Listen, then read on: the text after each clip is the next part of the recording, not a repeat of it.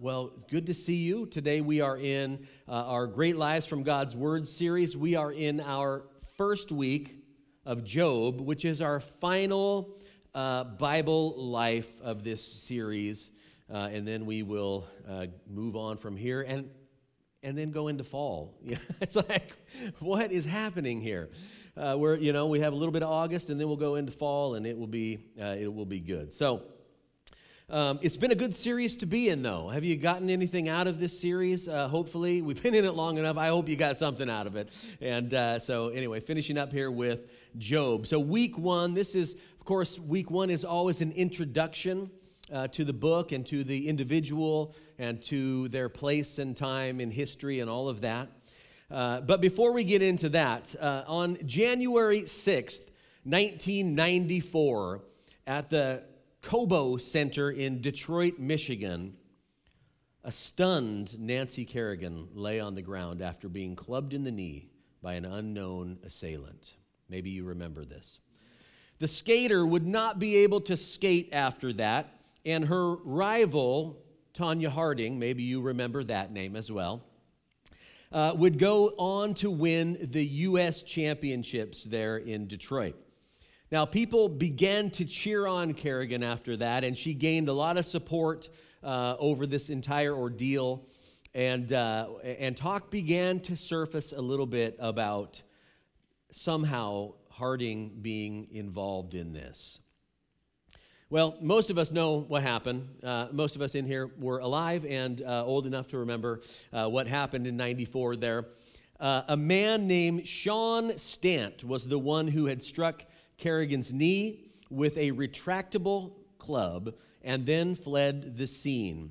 Now, eventually, uh, he was traced back to being hired by none other than Harding's uh, boyfriend, Jeff Gillooly, if you recall that.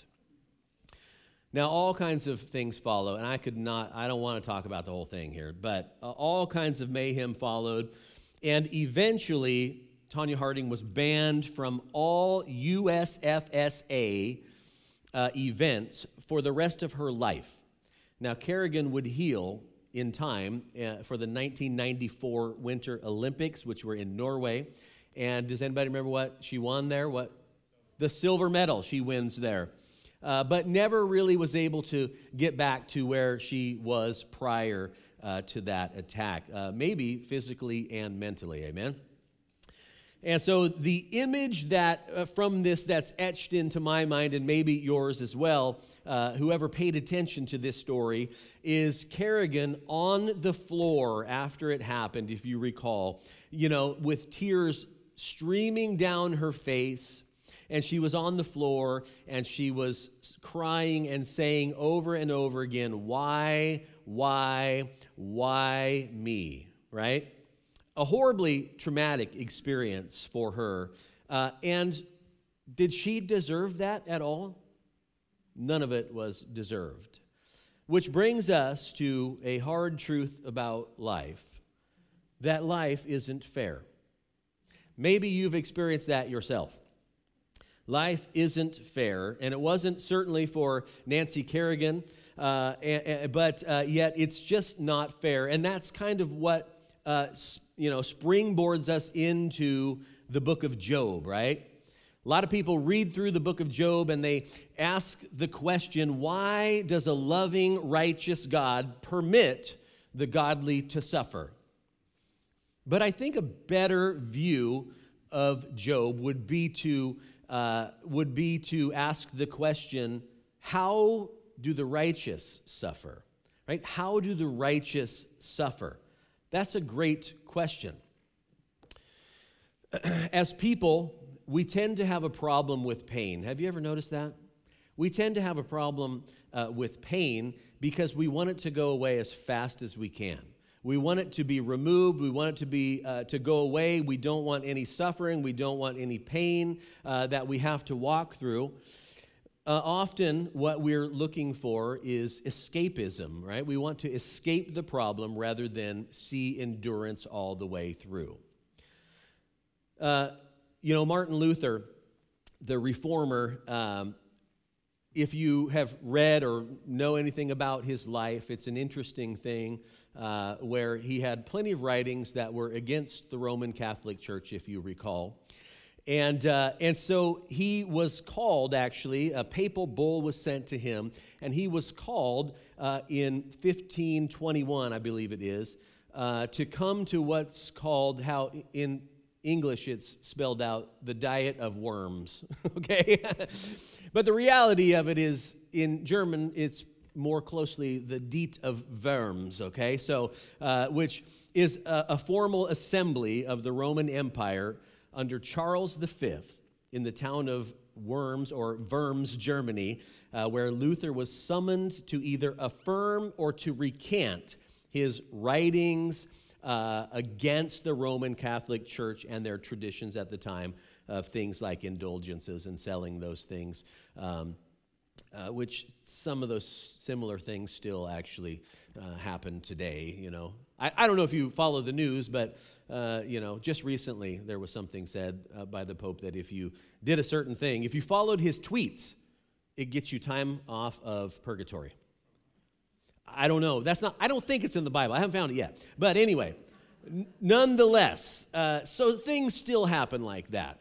Uh, but in this instance, it was the selling of indulgences. You know, where uh, where you you know. Um, the saying was when a coin in the coffer rings a soul from purgatory springs so give us your money you get less time in purgatory basically uh, and that's how uh, the vatican was built uh, so but anyway, this is this is I'm taking too much time on this. But anyway, he uh, he ended up going there, and it was either recant or uh, or affirm what you say. But if you affirm what you say, guess what? You're probably going to get what Johann Huss got hundred years earlier, which is to be burned at the stake. And so he knew that going into this, and yet he did not recant. Uh, he famously, you know, talked and uh, uh, you know affirmed his beliefs and his stance in his writings, and he said, Here I stand, I can do no other, God help me. But it's interesting, the night before all of this took place, there was a prayer. I'm going to look it up on my phone because I, I, took a picture of it here. Uh, there was a prayer that he prayed the night before because he kind of knew that problems lay ahead for him because he couldn't recant his writings and his beliefs, right? And so, a portion of his prayer the night before, he says this He says, he says, Lord, where art thou? Have you ever felt like that? God, where are you at? You know, here I am. Where are you at? I don't necessarily sense your presence in this, but he says, My God, where art thou? Come, I pray thee. I am ready.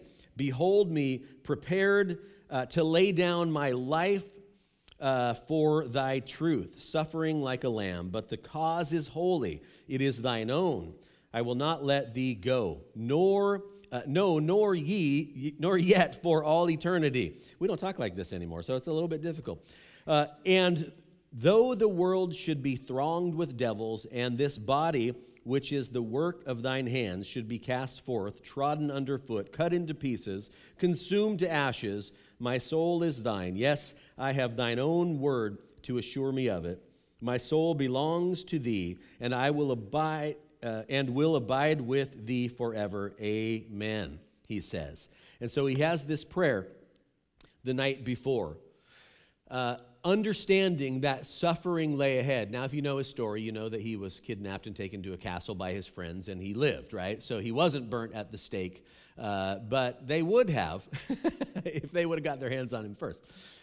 Uh, so, you know, there's this issue with suffering, right? This problem with suffering, this difficulty uh, of suffering. We know that it's going to happen, and yet sometimes we still want to get away from it, right?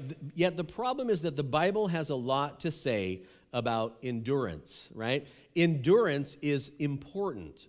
Endurance and its ultimate good for us. But it has little to say about escaping pain escaping suffering and escaping difficulty. I've looked, I don't know about you, hard to find in there, all right?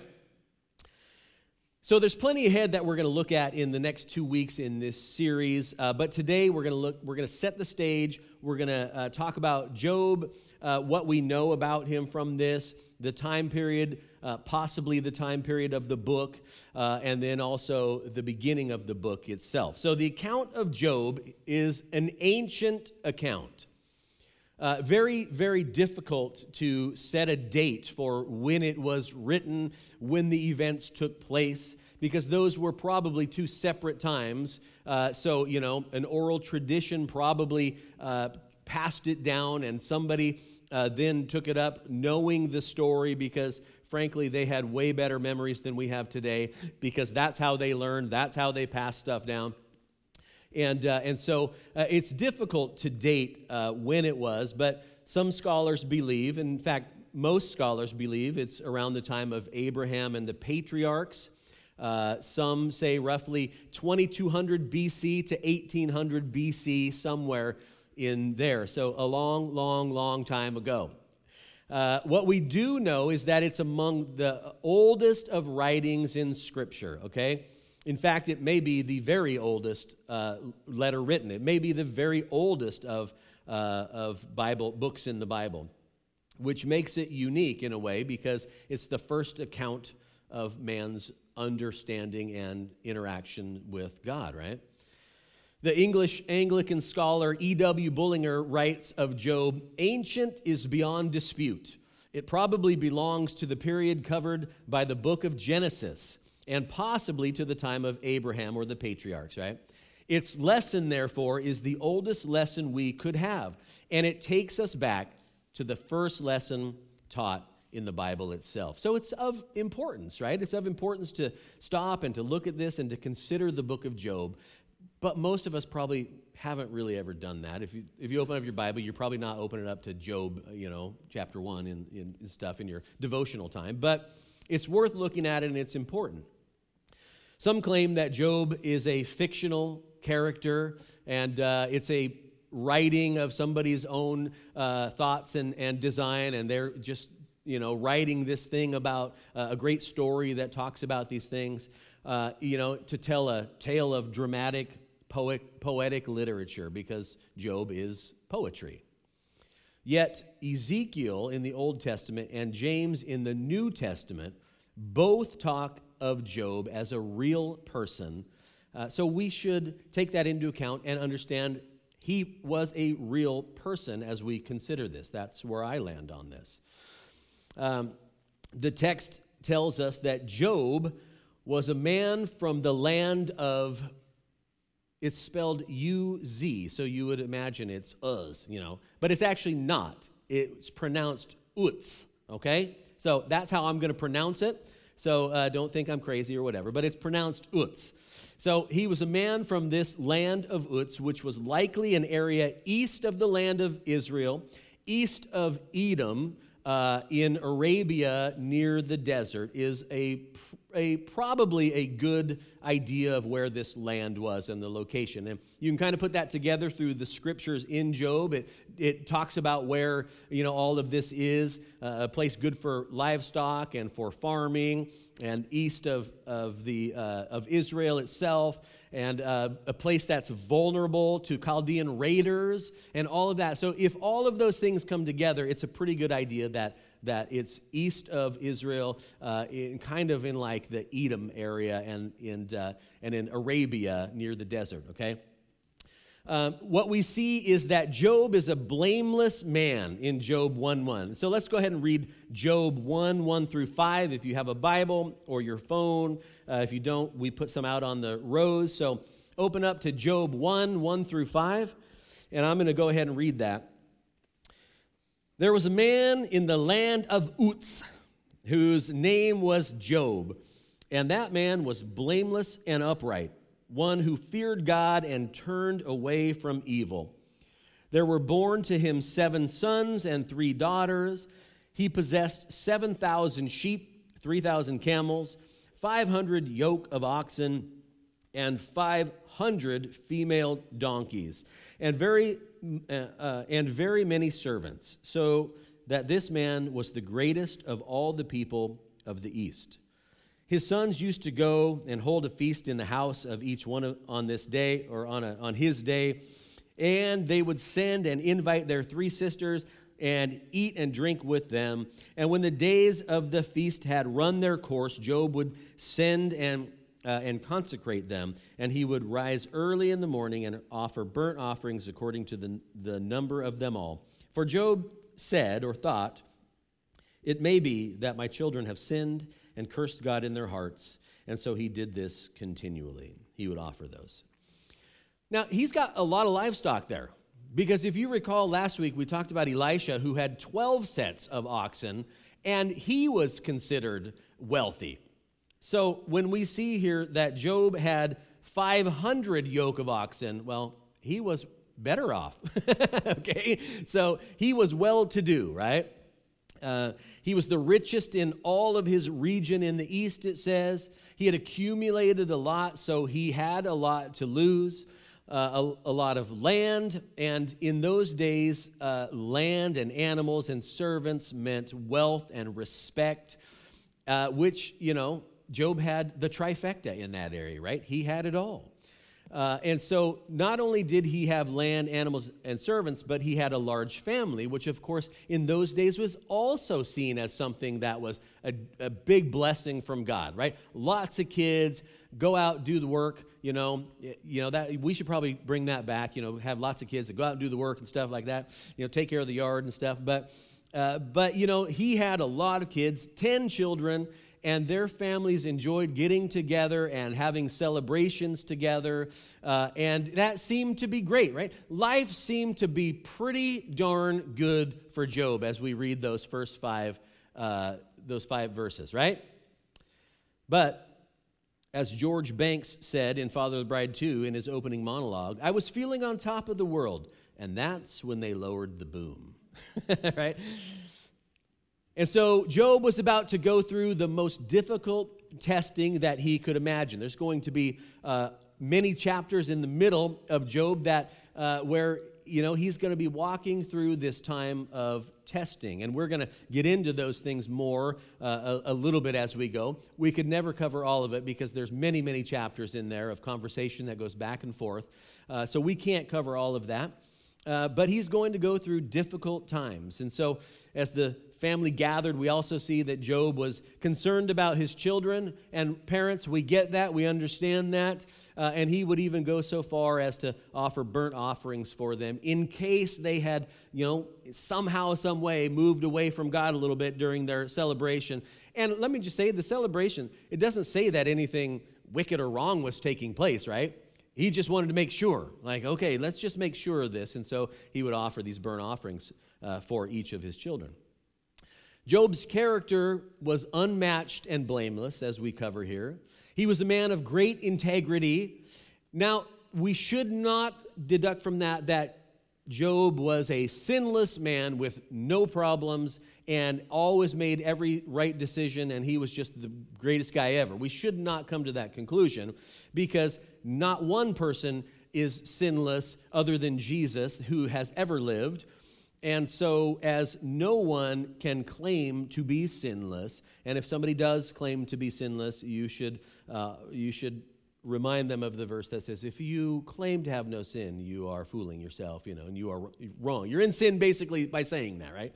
So, he was righteous in his pursuits. That's what this means. He was righteous in his pursuits. He wasn't perfect, he wasn't sinless.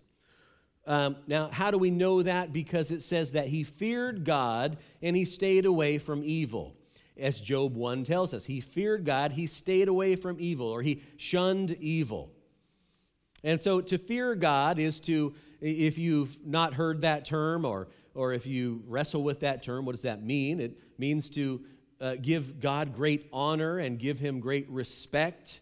Uh, and it doesn't mean that you should run away from him because you should be afraid of him means that you should give him great honor and respect, right? A reverence for him in who he is, in what he says, and in what he does, right? Have that honor and reverence for him. Oswald Chambers, he's a Scottish born teacher and evangelist. He rightly stated the remarkable thing about fearing God is that when you fear God, you fear nothing else. But whereas if you don't fear God, you fear everything else. And I don't know about you, but I've had times in my life where I've, fear has crept in on certain things, and, and I've worried about those things uh, in such a way that it was unhealthy. And so I had to bring myself back to a place where it's like, okay, I trust God. I fear Him. I give reverence and honor to Him more than anything else. And so I trust Him more.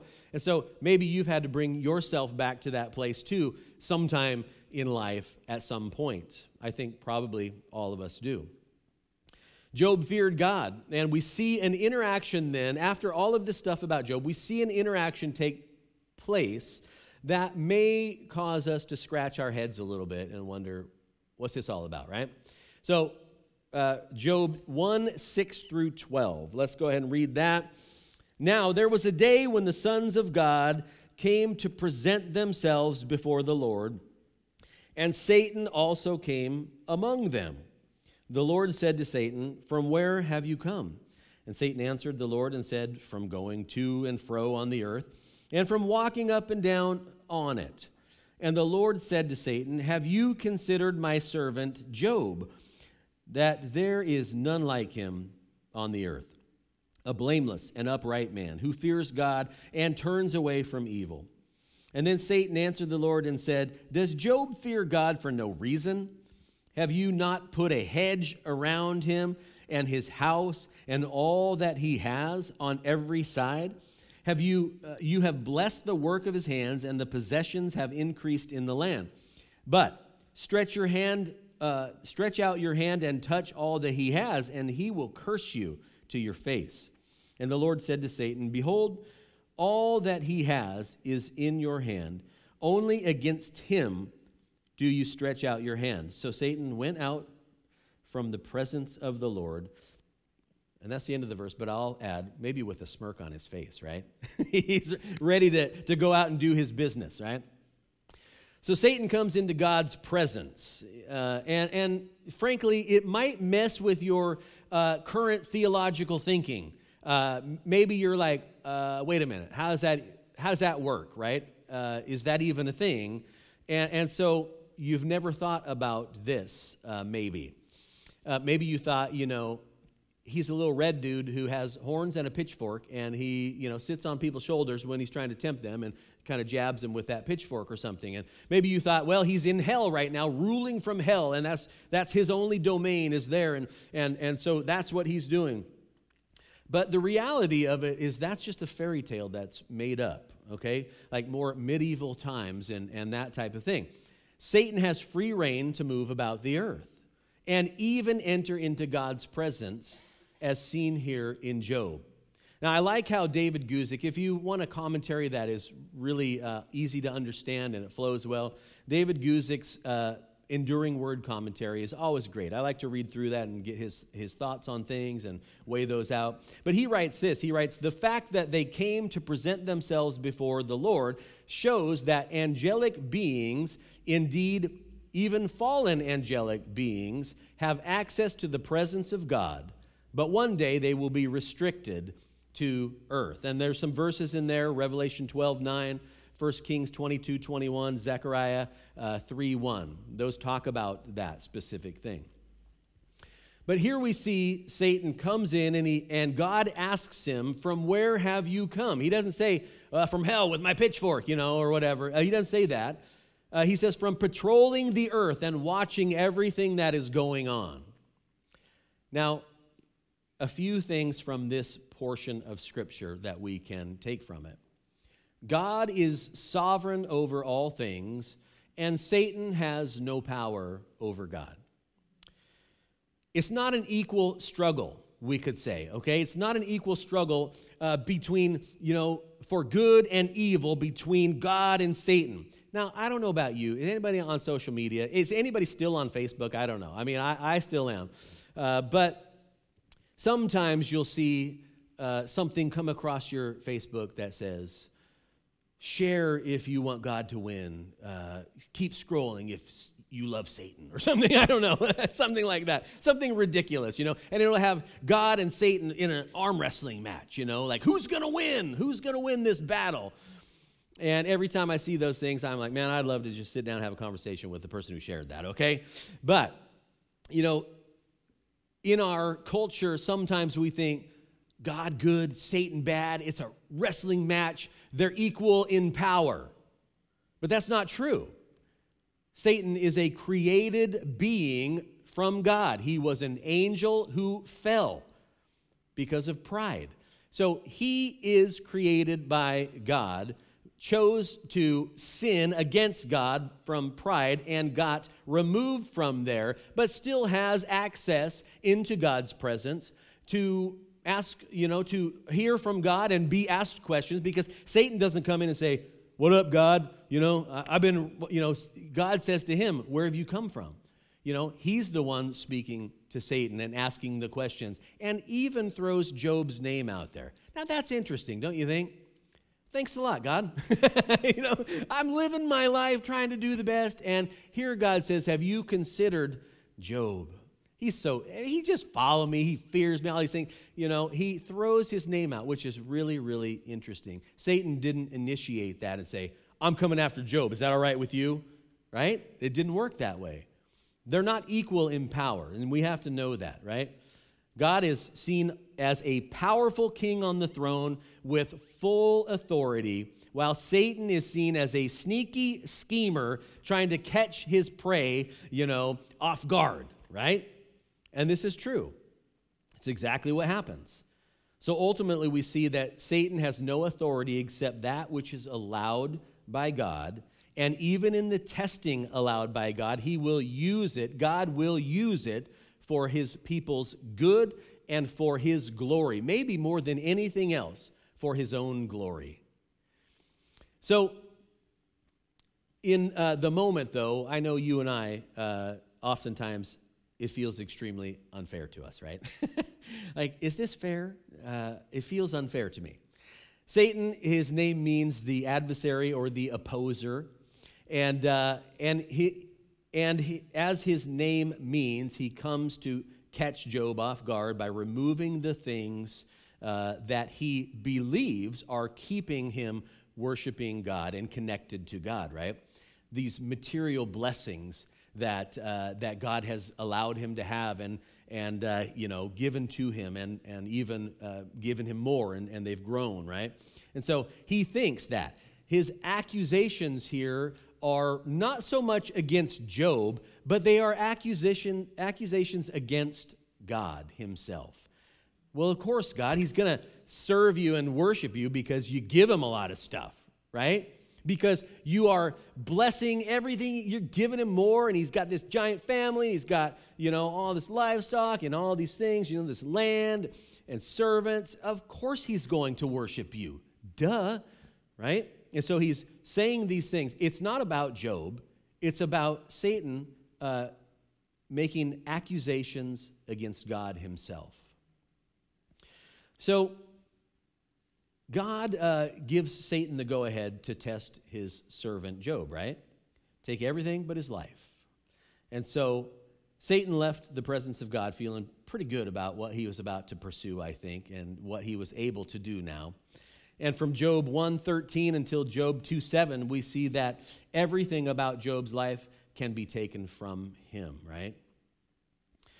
What did Job suffer, right? Or why did Job suffer is the question uh, that we might find difficult to understand. Why did he suffer?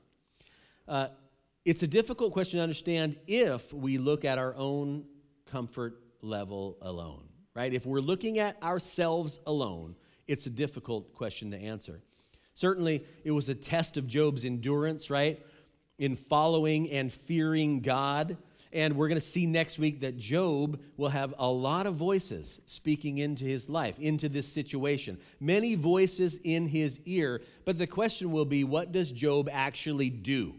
Right? Because whatever he does, here's the reality it's going to speak to the people around him and speak of either his faith in God through all of it or his lack thereof through it all.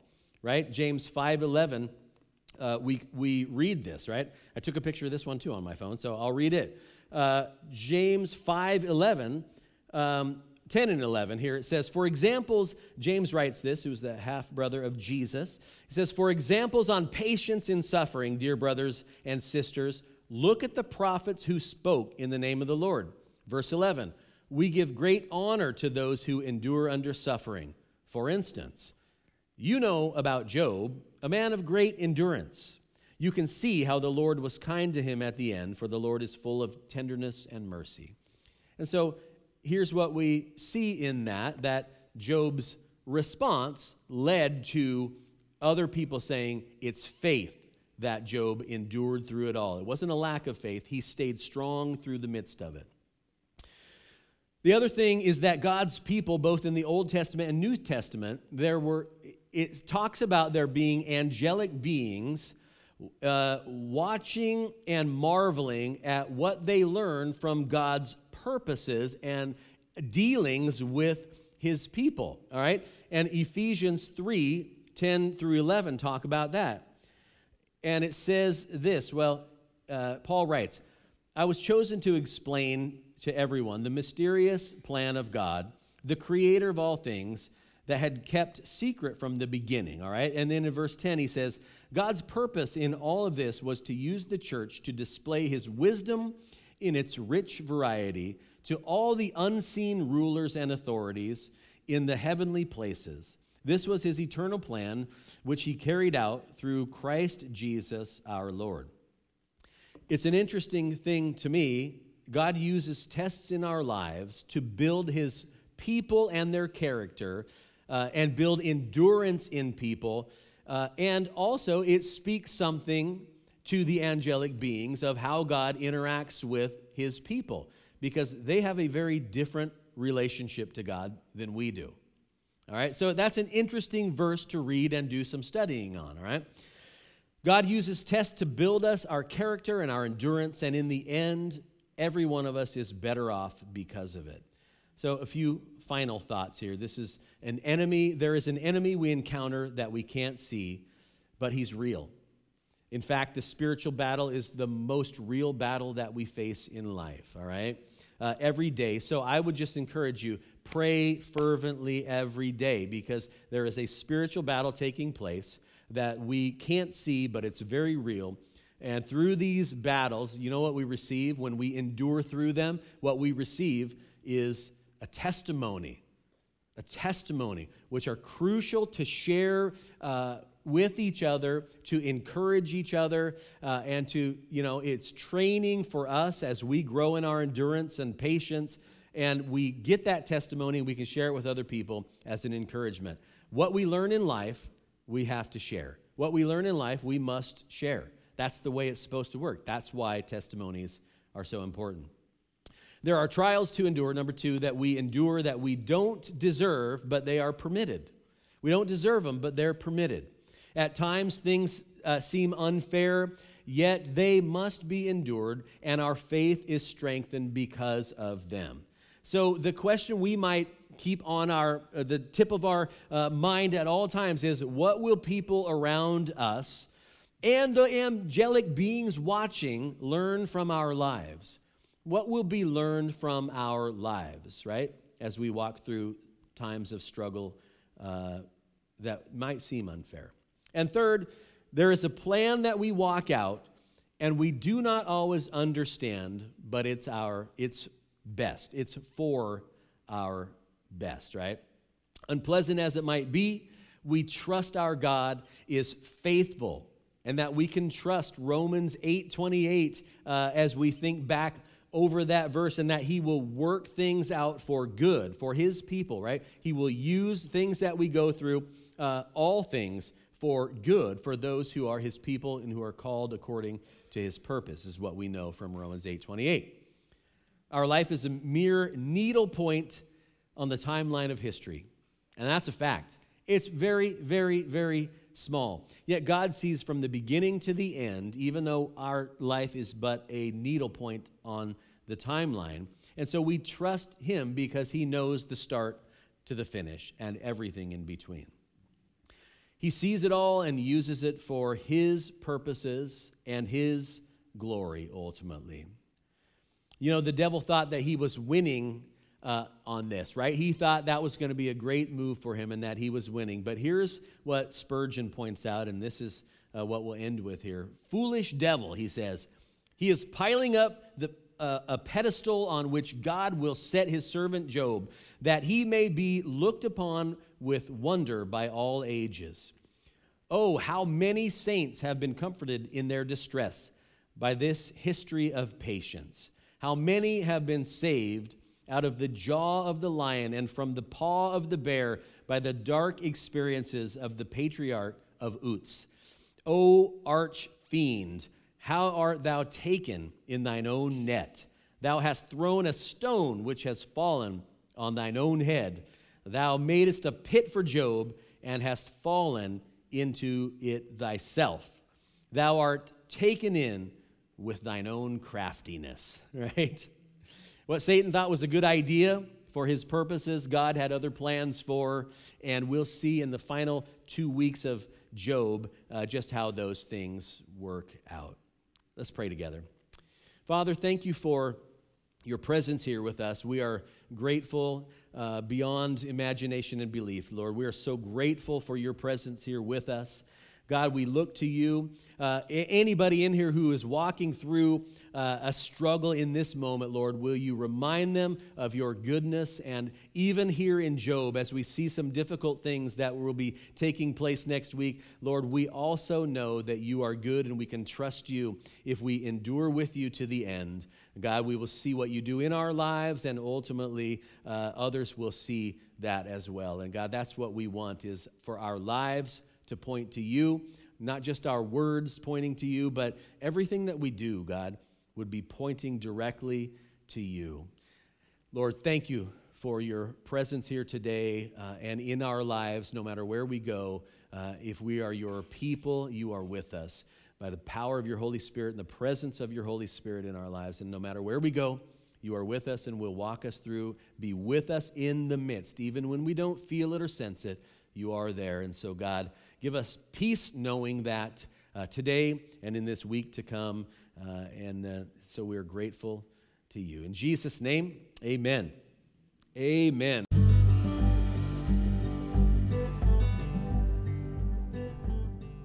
Hey everyone, it's Pastor Clint. I want to thank you for joining us today for this podcast, and I hope it was beneficial for you. Our vision at Family Life Church is simple to create a safe and authentic environment for people to encounter Jesus. If you have any questions or would like to connect with us, please don't hesitate to send us an email at admin at myflc.org or connect with us via social media on Facebook or Instagram at Family Life Church Newberg. We'd enjoy hearing from you. Again, thank you for listening today, and God bless you as you pursue Him.